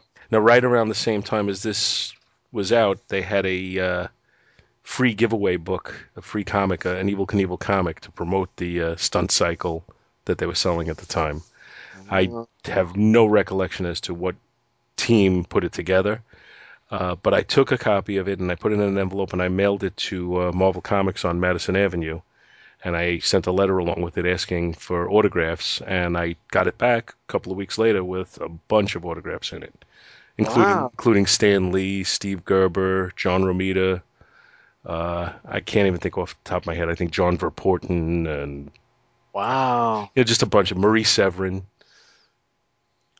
Wow, that's cool. And you, of course, still have it. Oh, absolutely. And, and I have it, and I have it in a, you know, I have it in a bag, and in the bag I have a postcard at the front of it that lists all the different autographs that are in it, but I don't have it handy to tell you exactly who's in it. Oh, okay. Wow, that's cool. See, Marvel seems to do be really good with doing that, at least back then. Uh, with, you hear about that stuff all the time. You don't hear about it as much with D C, which is unfortunate. Yeah, I, at the time I had I had also, uh, you know, I wrote a letter to Stan Lee and he sent me back a postcard that I still have and it says, you know, to my pal Paul Spataro, best wishes Stan Lee. Wow. Uh, I had written one to John Romita and he sent me back and it's got a little, very, you know, it's a postcard, but it's got a, a little head sketch of Spider-Man on it. Uh, another Damn. one I sent to Herb Trimpe and he's, it's got a very tiny Hulk on it that he drew. Uh, and I had sent a couple of books to Jack Kirby, and he autographed them and sent them back to me. Wow. See, you know, we were talking about the age thing, and as much as I might it, it, later on in the episode give you crap for your age, um, I have to say that you were you came in and you're at the age for the for a real fun time with the comics. Yeah, I, I agree. I, I especially the Marvel stuff. That's it's That's, my favorite era. Yeah, because by the time I was getting into comics, it was, well, you mentioned nineteen ninety. I, it was actually ninety-two. But, um, you know, they weren't doing that stuff anymore. Of course, by that time, they were also having the big conventions, so you could go meet the people, meet them and get them to do it in person. But and while they might have the letter columns, they just, you don't hear about as much stuff like that happening at that point. Well, and, I, I can give you a little background on that too, because it was different then too, and to some extent I thought I think it was better back then also. Uh, you know, this is from the perspective of somebody living in New York. I have no idea what it would have been like in Oklahoma. Uh, Good point. Yeah, I well, wasn't. I was in Maryland then too, so okay. But uh, once every month, once every two months or so, they would have a show uh, in in like a hotel in Manhattan near Madison Square Garden. Uh, there was the Hotel McAlpin, I remember. There were a couple of other hotels that they would have it in. And, you know, the bigger shows would have bigger guests, but the smaller shows would have some guests too. And it wasn't the same Uh, there wasn't the same, you know, attraction of people that there is now. So it was much more personalized. Uh, I remember, uh, you know, when Howard the Duck was coming out and Steve Gerber was a big thing. I remember going to a show with my buddies and Steve Gerber was there and we were sitting and talking to him. And, you know, it was like there wasn't a big crowd around. It was, you know, it was kind of cool. Uh, the big one I could give you a difference on, and this was one of the bigger shows at the time, but Stan Lee was at a show that we went to, and he got up and, you know, they had him in a room and they had him give basically a talk to the whole crowd for like an hour or so. And then after he was done talking, he stood outside and he signed autographs for everybody. And, uh, wow. when, when you waited on the line and you got up to talk to him, you know, you, you might have to wait on the line for half an hour or so, but when you got up, he would actually talk to you and, and, you know, you could, you know, you could spend a minute talking to him, uh, in comparison, uh, Two years ago, my son and I went to a show where Stan was there, and uh, we paid money to, ha- to to go in and take a picture with him. And they move you in and out like cattle. You you go in, you sa- you know, you stand next to him, they take the picture, and you go out. There's no time to talk to him. You know, and the, Stan the most was you had, very excited. The most you could do is while when you walked in, you had a moment to say hi, and he said oh. hello back, and then you took the picture and you left. You know, you couldn't start trading stories wow. or anything. Could you at least shake his hand? No. Or were they affa- afraid you'd break something? No, no, no shaking his hand. Wow, that is wow. Yeah, I give I give him credit that, you know, when we took the picture, he, you know, he put his his arm around my son's shoulders for the picture, but uh, you know, that there was no uh, wow, nothing beyond that. Yeah, you know, it, and it's it's even more recent. I, I kind of got that a somewhat similar experience to that, like. Well, I was in. I used to live in Maryland, and I went to the Baltimore Comic Con like when it first started. And when it first started, it was literally almost like the one-day shows, mm-hmm. except you know two days.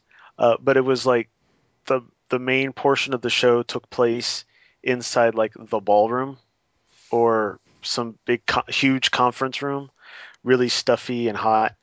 And then out, you know, they'd have a few tables set up for the quote-unquote celebrities, and you would get like Mark Waid and George Perez, and Frank Cho was there before he was known. Mm-hmm. So I, I feel stupid for missing out because I was like, I don't like Liberty Meadows. Why would I care about that guy? Anyway, um, but I actually got to, you know, have a conversation with like Murphy Anderson, who That's pretty cool. was a classic inker, and. Well, of course, he was signing something for me, but you know, we actually did get to have a little bit of a little chat and stuff, and that was really cool.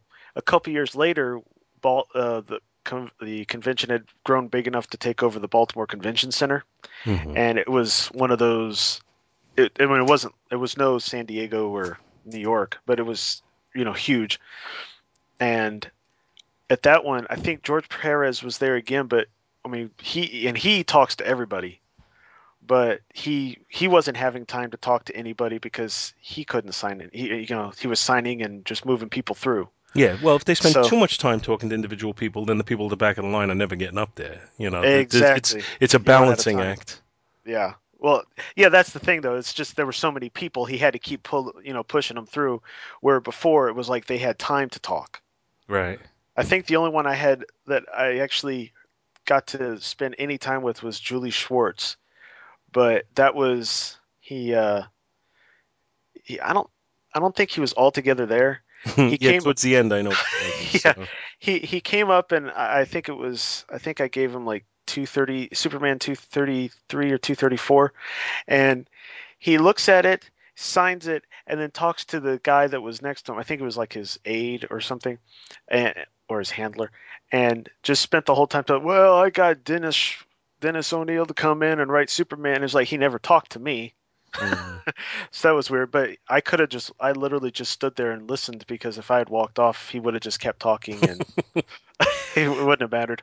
No, I mean, but, I, yeah. but I, I know, you know, at the New York Comic Con, uh, I have had an opportunity to talk to some people. You know, I, I you know, it, it's not all the Stan Lee experience where you're kind of shuffled off, but there are, you know, it's it's definitely not. That personal one-on-one conversation that you could ha- that you used to be able to have years ago. But I mean, I know right. I had, you know, pretty extensive talks with Jimmy Palmiotti. Uh, I had a real nice conversation two years ago with Neil uh, Neil Adams. Uh, I, I had gone on the Thursday, which was a more limited crowd. You know, you can oh, only yeah, go on Thursday if you, if you had the four-day ticket. Mm-hmm. Uh, you know, Friday, Saturday, Sunday, you were able to buy on their own, but Thursday was only for a four-day ticket. So it was a much smaller crowd on that day. And I probably had about a fifth, good fifteen-minute talk with Neil Adams, which was really cool. Oh, wow. Uh, I, you know, I had a pretty decent talk with Rich Buckler, pretty decent talk with Herb Trimpe. Uh, Billy Tucci and I got to talk for a while. So, I mean, there, there are people who you can have some good conversations with. On the other hand, when I went in on Friday, when it was the full crowd, uh, mm-hmm. I saw Neil Adams' booth that day, and people were walking in. He'd get a signature, he would say hello, and then they'd moved on because he had a big, long line. Mm-hmm. Yeah, actually, now that I think about it, that reminds me of um, when we had mentioned Dave Weeder earlier. He and I went to the Superman celebration this year, mm-hmm. or last year, and of course uh, they do have comic book people there, uh, but uh, the the amount of people that are in that room, it literally is like kind of what you were talking about. I they had like um, one of the guys that does like the Tiny Titans and those books. Oh yeah, I, I uh, can't think was of his Art, name. Art, Art Balthazar? Yes. Yes, because he drew me a sketch. Um, but they had like Chris Sprouse was there, and Ron Friends was there, and Brett Breeding was there. And they there was like no one in the room. And we were in there talking to some of the people. And I literally just would watch was watching them draw their sketches, because they weren't doing autographs at the time. They were doing sketches. And while they're doing their sketches, just having a little bit of a chat. Uh, Brett Breeding told me the story of uh, what uh, what exactly the creative process was going on when George Perez had his short stint on Action Comics in the late eighties. Um, Ron Friends was talking to someone about um, the whole Energy Superman thing. It, it was just really cool to mm-hmm. listen, you know, just to because you get you get that insight then. But you know, you, when you go to the big ones, you just have to miss out on them, unless it's like someone that is just starting out and therefore no one's going up to get their autograph or check out their stuff yet. Yeah. By, it, by the time you want to meet them, they're too busy. Yeah, but there's there's definitely something that's really cool about being able to, you know, just have a, a full conversation. You know, and and I'm not talking about, you know, you're monopolizing their day, but just, you know, be able to talk to them for ten minutes or so, and, you know, not just say, oh yeah, I like your work, and move on. You know? Did I lose you again? No, I muted. Oh, okay. Um, by accident. Um, but yeah, it's like, it's, you're not just like, oh, I like that issue you did two years ago. Are you ever going to come back? Uh, probably not. Next.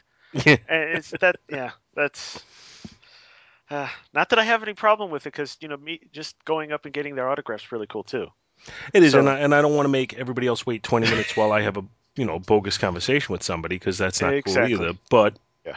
You know, when, when you can balance it all, like the, you know, like I said, when I, when I was talking to Neil Adams, it was because he had a quiet moment in the booth at that point, and there was no reason to rush out of there. Mm-hmm. And I, you know, I was sitting down. I had bought a uh, a print that he signed, and then after he signed it, we were talking for a while, and he was very open for conversation. Which sometimes, was cool. And sometimes you get up to them, and someone's standing there interviewing them for like C B R or Newsarama or Wizard or well. used to be Wizard, or, you know, any number of websites or magazines or whatever. So they can't talk to you, but they're signing autographs while they're talking to this person. So you just kind of deal with what you can get. Yeah, exactly. You know, you don't, you don't want to be a pain in the ass either. Exactly. How did we get to this? Uh, I don't remember. So why don't we, why don't we, why don't we take a break and put a promo in here, and then we'll get on to our uh, independent. That sounds like a good idea. How about you, Bill? This is bullshit. I prowl the rooftops and alleyways at night, searching for justice. Blind justice. A guardian devil. No, no, no, that's not actually true. I'm not Daredevil, blind attorney by day and fearless crime fighter by night. No, I am J. David Weeder, a podcaster. But you can call me Dave. I do read about Daredevil and his adventures, and I podcast about it on my show, Dave's Daredevil Podcast. You see, it's it's my Daredevil... You get it, you get it. Every Sunday, I read a Daredevil comic and share my thoughts and feelings on the issue, the characters, and the world of Marvel's Man Without Fear in an easily accessible audio form. And I want to take you along for the ride, so tune in each week as we meet Daredevil, his villains, his loves, and more hornhead goodness than you can shake a billy club at. That is every Sunday on iTunes and at w w w dot daredevil podcast dot com. That is daredevil podcast dot com. Take the dare. Listen to Dave's Daredevil podcast. Did I really just say take the dare? All right, so uh, you got the Independent today, right, Charlie? I do. I do. And yes. What do you got? I have got a comic that's a, just a few years or, uh, later than yours. Um, this is Gatecrasher, Ring of Fire number one from March two thousand. Well, that's the cover date, which probably means it came out in December of ninety-nine, but I don't know. Uh, so by a few years so later, you mean almost thirty. Yes, exactly. Yeah. Uh, I count that as just a few because um, 'cause I'm only thirty uh, something. So, yes. Uh, this is from Black Bull Entertainment, and I don't know if you read ahead to the uh, letters page, but this is actually was a um, part of a – it actually turned out to be a short-lived experiment kind of thing. Uh, Wizard – you remember Wizard Magazine, yes, the Comics Magazine. They decided to venture out into making com- making original comics instead of just always doing – they're always at least putting money for, towards those uh, half issues for the next big comic, like Ultimate Spider-Man half, Ultimate X-Men half, Nightwing half, Iron Man half, these half issues or whatever, um, or special covers. This, this was completely original comic book uh, – excuse me, uh, I guess they call them I Ps, intellectual properties. This is Gatecrasher, uh, created basically by Mark Waid, Jimmy Palmiotti, and Amanda Connor, uh, before those two got married, because they only just recently got married. And it is their first, uh, the first series that this comic company put out. It, to my knowledge, it's the only comic series this company put out. Uh, this is part. Uh, this is the first issue of a four-issue miniseries that set up an ongoing series for Gatecrasher that only lasted six issues that were released sporadically before um, the the the comic side of things just kind of stopped and folded. So unfortunately, it ends on a cliffhanger, which kind of sucks. But uh, the the miniseries is actually pretty fun. I actually like it. It's a lot of fun. But we're gonna. I'm going to kind of show you that as we go into it.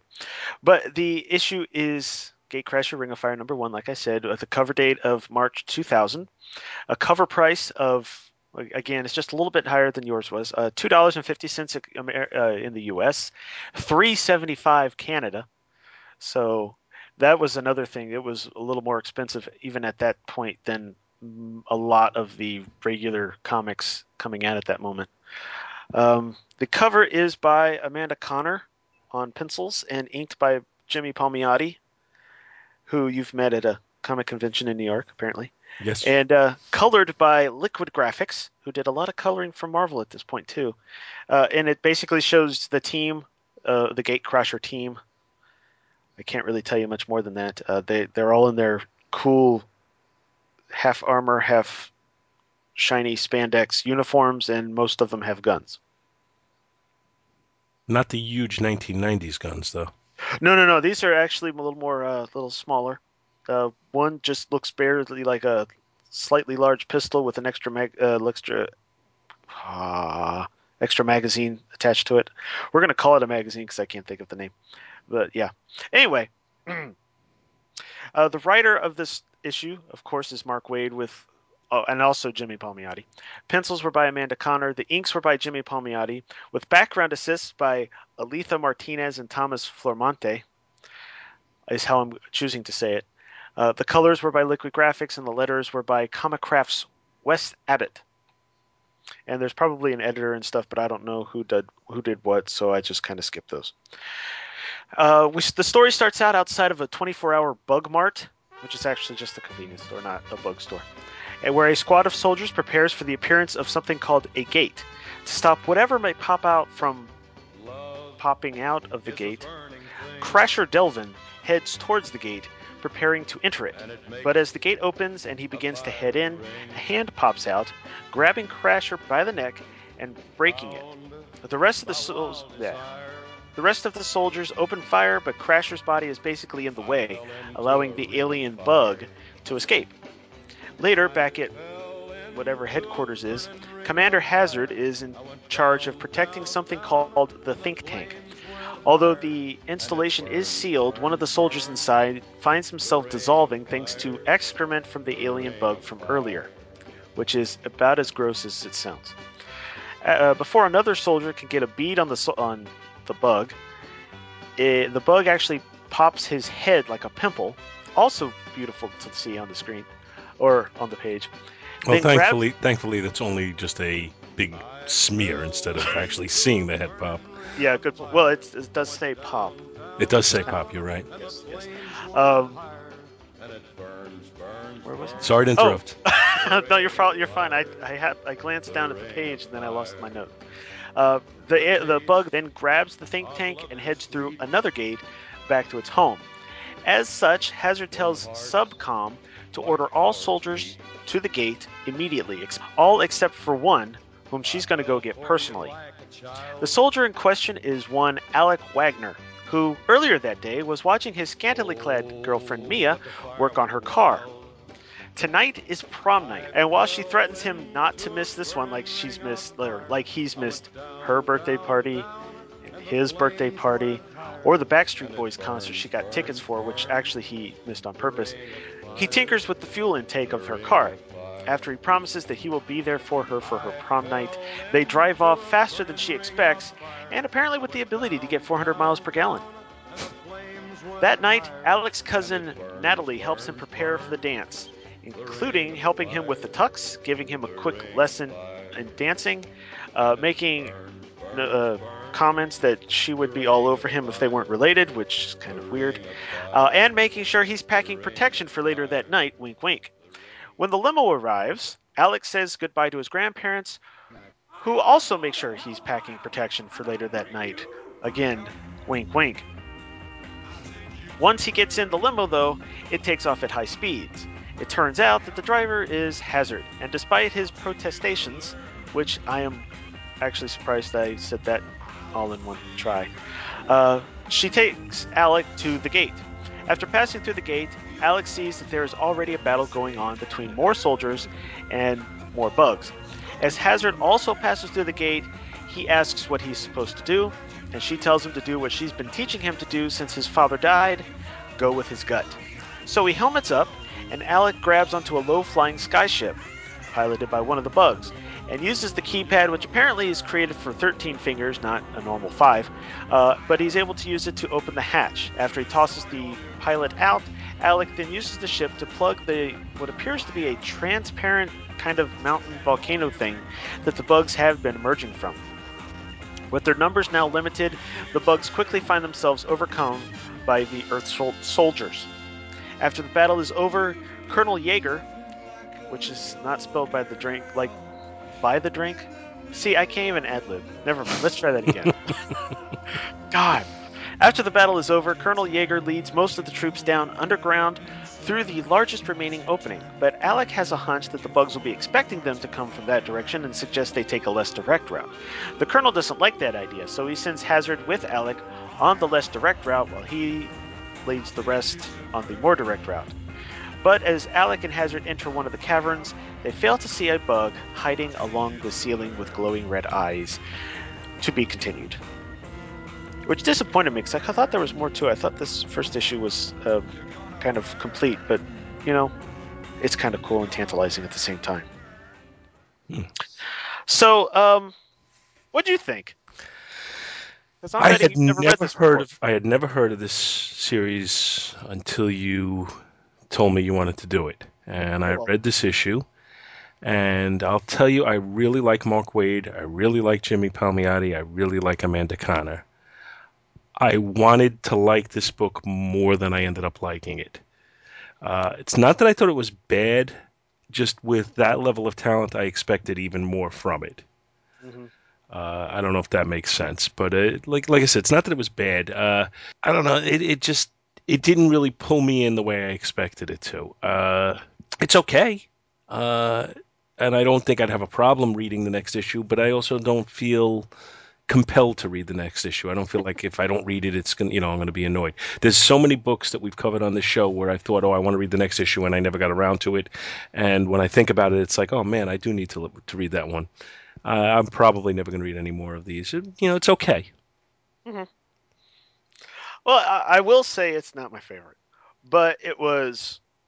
I've never heard anyone cover it on a on a podcast before, and it was an independent, and I was like, ooh. I know this one. No one's read this. This should be interesting. Yeah, no, um, I'm I'm glad you picked it because I like being exposed to new things. It's not that this was a bad one. Uh, right. It's just, you know, it, it's something, like I said, I had never heard of it before. Yeah. Before when, Which when is, did you tell me you were going to do this? Two days ago? So, yeah, pretty much.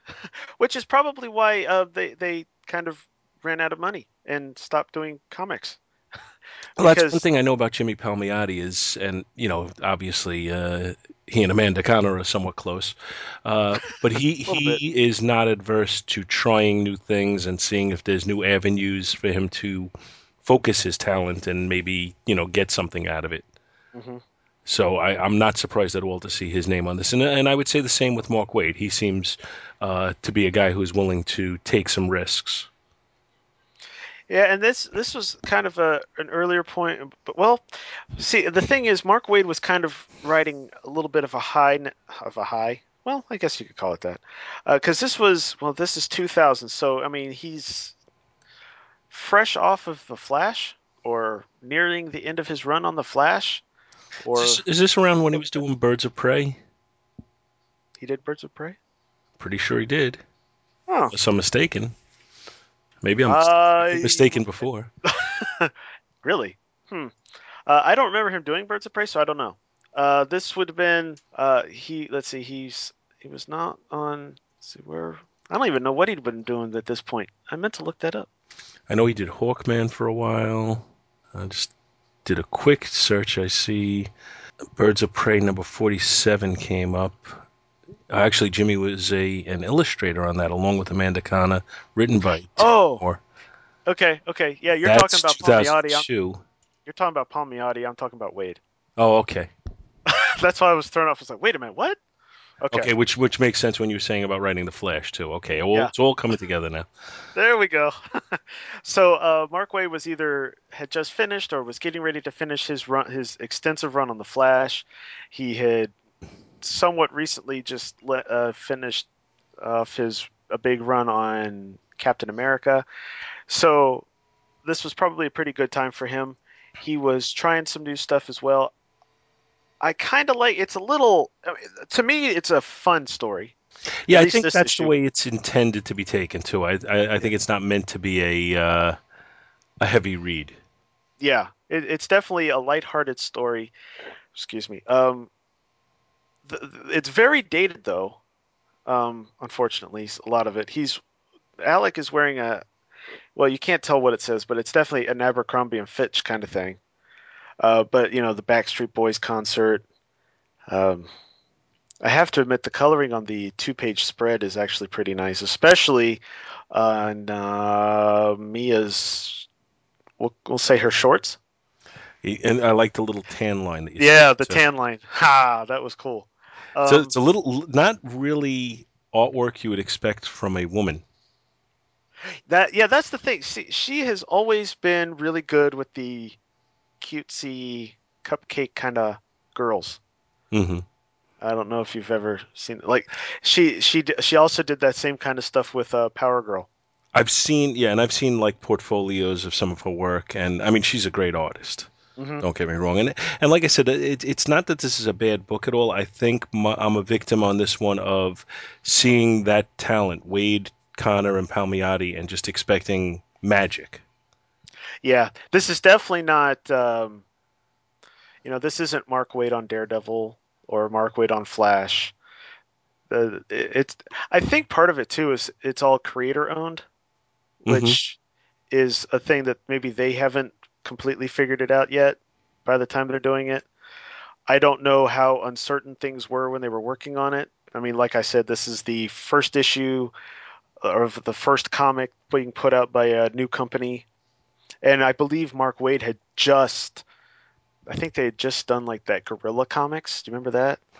Uh, him and Kurt, yeah, that's the problem. Him and Kurt Busiek and a couple of others tried to start a new company, and it failed. Um, so maybe that played a part in it. Uh, but I don't know. It, like you said, I expect I, I expected a little bit more, but I, I, I enjoyed it a little bit more. Maybe it's the timing of reading it. This I was trying to um, kind of expand my horizons beyond D C superheroes at the time. So this was kind of cool and kind of funny and cute in a sexy kind of way with the uh, sexual innuendo stuff. I think I think if I if I just picked this up without paying attention to who the talent was, and I just, you know, was sitting down trying to kill some time and I read this book, I think I would have liked it more. Mm-hmm. Like I said, I think I think I'm a victim of expectations. Well, damn. No, I'm just kidding. Um, yeah, but yeah, I can completely understand. They've all have done better work before and after this, so it's kind of a shame. Seems like a little bit of a Stargate riff to it, kind of like yeah. a let's you know let's put the teenagers through Stargate, like that, that, that like that. You know, Mark Waid said that one day, and then Jimmy and Amanda said, "Hey, that's a good idea. Let's do that." And yeah. that's where they went with it. Yeah, it's like a combination of a lot of stuff that was already going on at the time. It definitely does have that Stargate kind of feel and Sliders a little bit. Yes. Because um, they don't know really where's what's going on on the other side. And Sliders but, had more of the teenage thing going too. Yeah. The difference is that these guys, they oh they um, don't usually have a problem coming back. And with the bugs and everything, you get a little bit of a Starship Troopers kind of thing going mm-hmm. too. And with the big guns and the soldiers, yeah. Um, and then, of course, the next issue, uh, Hazard is in her underwear. F- there's a story reason for it, and it's not. It's, it's beyond. I think it's the next issue, and it's beyond just to get her in her underwear. But they do that. So, um, yeah, it, it's yeah. Dude, you brought me down. I kind of like. Sorry. It. No, I'm just, no, I'm just kidding. Sorry, Charlie. I didn't, you know what can I tell you?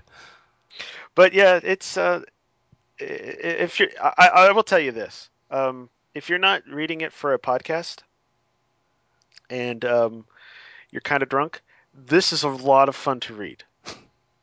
I believe that. I yes. would accept and, that as a premise. And if you're reading this when you're twenty years old, uh, and you remember the end of high school and the early part of college and stuff like that, it also is a little fun. Um, but you know, like, like, like we were saying, this didn't, this really didn't get promoted hardly anywhere outside of issues of Wizard. And, you know, it's, it's a brand new comic. Now, no one, that was still kind of the time when people kind of liked the larger numbers, and it's two thousand. So they're still recovering from the crash, right. the comic book crash. So it just, yeah. And you could, they didn't even give you boobs. It was just a shame. uh, once again, Bill's being really quiet. What'd you think of this one, Bill? I give it F for fantastic. Okay, so this one you like? Yes. Yes, you could say that. All right, cool. Okay. Mm. That's fair enough. There's a little difference. Yeah. Now, I, I will say that the, uh, that the, um, what was I going to say? Uh, who cares? I don't know. uh, it's getting late. That's the problem. Yeah, yeah, that's the problem. It's getting late. But I will tell you that um, I had all the issues. I got rid of them, so I downloaded them. And this mm. is the first time I finally had a chance to read any of them. And it just wasn't the same this time. And then I made it even worse for you. Just kick me in the nuts, that's all. You're fine. Well, you know what? It's it's you got to you, you know you got to call it the way you see it. Oh yeah, no, you're uh, it, it, personally, and this is just me because I don't have the the, uh, the nostalgia that you've got. I I, I kind of like this a little bit better than the issue you brought. Not because you, you're dissing on my issue, but but well, not just that, but um, no, but just I don't know. It, it, it just I had a little more fun with this one. But well, you know what? I'll, the, I'll give I'll give the story credit for being a little bit more ambitious. Yeah. You know, it's not the one and done story like mine was. Yeah, uh, that's that's another problem though. And I'll I'll give the artwork credit because it's you know it's kind of it's nicely rendered. It's it's I, I sometimes I, I get a little uh, tired of the. I mean, I love Amanda Connor's work, but sometimes like like the way she renders faces, sometimes it, it's th- that nineties look of almost a little oversimplification, not enough detail in the face itself, a little cartoony. Well, uh, say, I think part of that is I kind of like that, mm-hmm. which could be. I think the other thing too is you had nostalgia for your for that book, uh, for the Marvel team up. I kind of have the nostalgia for this one. I could see that. Which, yeah, which is a thing. It's just that timing and reading it. And so many things are set up here that I don't remember getting paid off ever. That would be a problem. Yeah, that like would the, bother me. The scars on the cousin on his cousin. But I, I think part of it is they they were setting stuff up in this mini series to get you enticed into the main series, and then the main series they It, it, they folded before they had a chance to get to a lot of it. Right. So, yeah. Yeah, I, I don't know if you noticed, but some of the background stuff, there's a one of the pages, that there's a Matrix poster in the background. Oh, I hadn't seen that. As well as um, a copy of Wizard magazine on the floor with Daredevil on it because, of course, Palmiotti was had been doing Daredevil by this point. Uh, and then there's toys, including a Jay and Silent Bob action figures. This is on um, page ten. There's a Rob Zombie C D. Yeah. Oh, good. You caught up. Um, and a boombox. I can't tell who these other action figures are. Hey, you got a Godzilla action yeah, figure well, there. Yeah, there's Godzilla, but I don't know who that is in the red coat or the um, She-Ra wannabe behind his ass. Yeah, I'm not sure exactly who that is. I'm trying to see if I can get a better look at it. The guy with the red coat's got uh, guns in his hands. I'm not. That could be a girl too. It's hard to tell. It might be a girl. In fact, I think it might be because uh, I think there might be a red co- coat and then kind of like a bustier thing going mm. there. It's so small, it's hard to really get a good handle on what it is. And see, I think part of it, too, is because it's two thousand fourteen. Had we been reviewing this for a podcast in two thousand, we'd be like, oh, yeah, and that's that person, and that is that other character over there. They could even be characters for other comics that were going to come out in this line and that never happened. That could well be. Yeah. I, I, they had a Jay and Silent Bob comic at one time, didn't they? Yes. Yes, they did. I wonder they had a cartoon, too, at one yes. point. I'm wondering who produced the comic. Well, we can find that out. Hold on. Google to the rescue. Let's see. Jay and Silent Bob comic. There we go. Tales from the Clerks. Looks like Oni Oni Press. Oni Press, okay. Oni Press. Hmm, not bad either. Way to get the info. Well, you know. Uh, Bill was taking his time. Bill, Someone Bill's been virtually useless. It's a good thing he was involved in the email, otherwise he wouldn't be here at all. I know, it's it's almost like he's not here. It's just weird. He's just so... And now we're talking about him in the third person as if he isn't. uh, what is this? This is... I have a stuffed fish. This is... Uh, I, I know this. Nemo, that's what it is. Get the f*** out of here. Get out of here. Why is there a Nemo? Is there stuffed Nemo on my desk? And a flash ring. I got a flash ring. I got a stuffed Nemo. I got some Toontown cards. I have this. This is what's on my desk. I have a package of chicken ramen noodle. I don't even even eat chicken ramen noodle. N- n- blah, whatever. It's on my desk. It's like I'm losing ground. Every, every day, I'm like, it's like the Viet Cong are in my house. They infiltrate everything, everything in my life, in my desk. And I fight to everything, fight every day, like tunnel rats. So, sorry. I guess I could stop venting. I love my children. I love my wife. You make me sound like a complete idiot. Well, wait a minute. Thank you so much for listening to our show, and we hope you'll join us each and every week for more good old-fashioned comic book back issue awesomeness. You can contact Back to the Bins to leave feedback, comments, questions, suggestions, and criticisms via email at backtothebins at gmail dot com or by visiting the Two True Freaks section of w w w dot forum for geeks dot com. Back to the Bins is produced in association with the Two True Freaks podcast, which you may find at w w w dot two true freaks dot com. and is a registered trademark of DiManzo Corps of Milan, Italy. All rights reserved.